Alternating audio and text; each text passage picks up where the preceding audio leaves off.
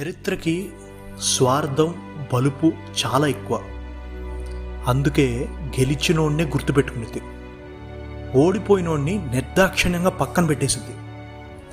అందుకే అందరూ చరిత్రలో మనకంటూ ఓ పేజీ ఉండాలిరా అంటారు. కానీ కొంతమంది చరిత్రలో పేజీ కోరుకోరు.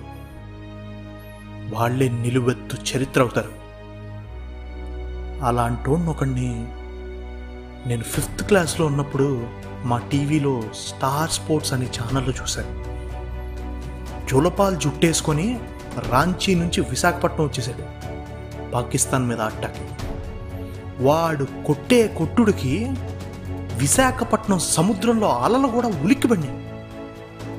పదడుగులు వెనక్కి వెళ్ళిపోయినాయి పాకిస్తాన్ ప్లేయర్లకైతే కళ్ళ ముందే సునామీ చూపించాడు. పాపం వాళ్ళు గ్రౌండ్ వదిలి పారిపోలేరు. పరువు పోద్ది కదా. వంద కోట్ల మంది భారతీయుల వరల్డ్ కప్ దాహాన్ని తీర్చిన భగీరథుడు వాడు. He's none other than the Jharkhand dynamite Mahendra Singh Dhoni చెప్పేటప్పుడే goose ఎక్కడో రాంచీ లాంటి మారుమూల ప్రాంతంలో పుట్టి ఇండియాస్ మోస్ట్ సక్సెస్ఫుల్ క్యాప్టెన్ అవ్వడం అంటే అది మామూలు మాటలు కాదు. కపిల్ దేవ్ తర్వాత చాలామంది కెప్టెన్లు వచ్చారు పోయారు. కానీ ఎవరి వల్ల వరల్డ్ కప్ కొట్టడం అవ్వలేదు. ఒక్క ధోని వల్లే అయింది. ఎందుకంటే Dhoni is not only a captain is the leader అతనుకున్న leadership qualities అవి. అసలు ధోని క్రీజ్లో ఉంటే అతను ఆట ఆడుతున్నాడో వేటాడుతున్నాడో కూడా అపోజిషన్ అపోజిషన్కి అర్థం కాని పరిస్థితి. అంత రూత్లెస్గా ఉండేది మనోడు గేమ్. ఆరు అడుగులున్న పాకిస్తాన్ క్యాప్టెన్ ఇంజమాముల్ హక్ మొహంలో చెమట చొక్కల తప్ప నెత్తుటి చొక్క లేకుండా చేశాడు. అండ్ క్యాప్టెన్గా ఫీల్డ్లో ఉన్నప్పుడు ధోని నాకు ప్లేయర్లా కాదు ఒక రాజులా అనిపించాడు చదరంగంలో రాజులాగా. ఒక్కొక్క పావుని కదుపుతూ అపోనెంట్కి గ్రౌండ్లో ఉండటం కన్నా దీనమ్మ జీవితం అవుట్ అయిపోయి స్టాండ్స్లో కూర్చోవడం నయన్రా అని రేంజ్లో నరకం చూపించేవాడు తన స్ట్రాటజీస్తో.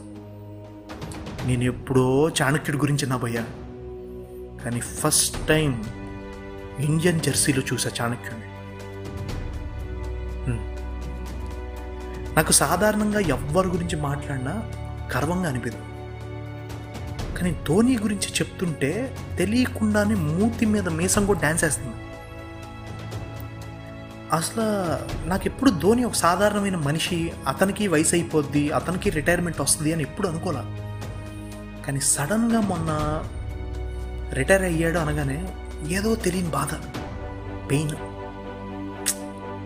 ఇప్పుడు ఎవడి కోసం చూడాలి క్రికెట్ అని? ఆ రేంజ్లో ఫీలింగ్ వచ్చింది. ఫ్రాంక్లీ సచిన్ రిటైర్ అయినప్పుడు కూడా నేను నాకు ఇలాంటి ఫీలింగ్ రాలేదు. ఎందుకంటే సచిన్ వెళ్ళిపోతే ధోని ఉన్నాడుగా అన్న ధైర్యం. అంత తిరుగులేని ఇంపాక్ట్ వదిలేడు. నా Dhoni. Finally it's sad missing his game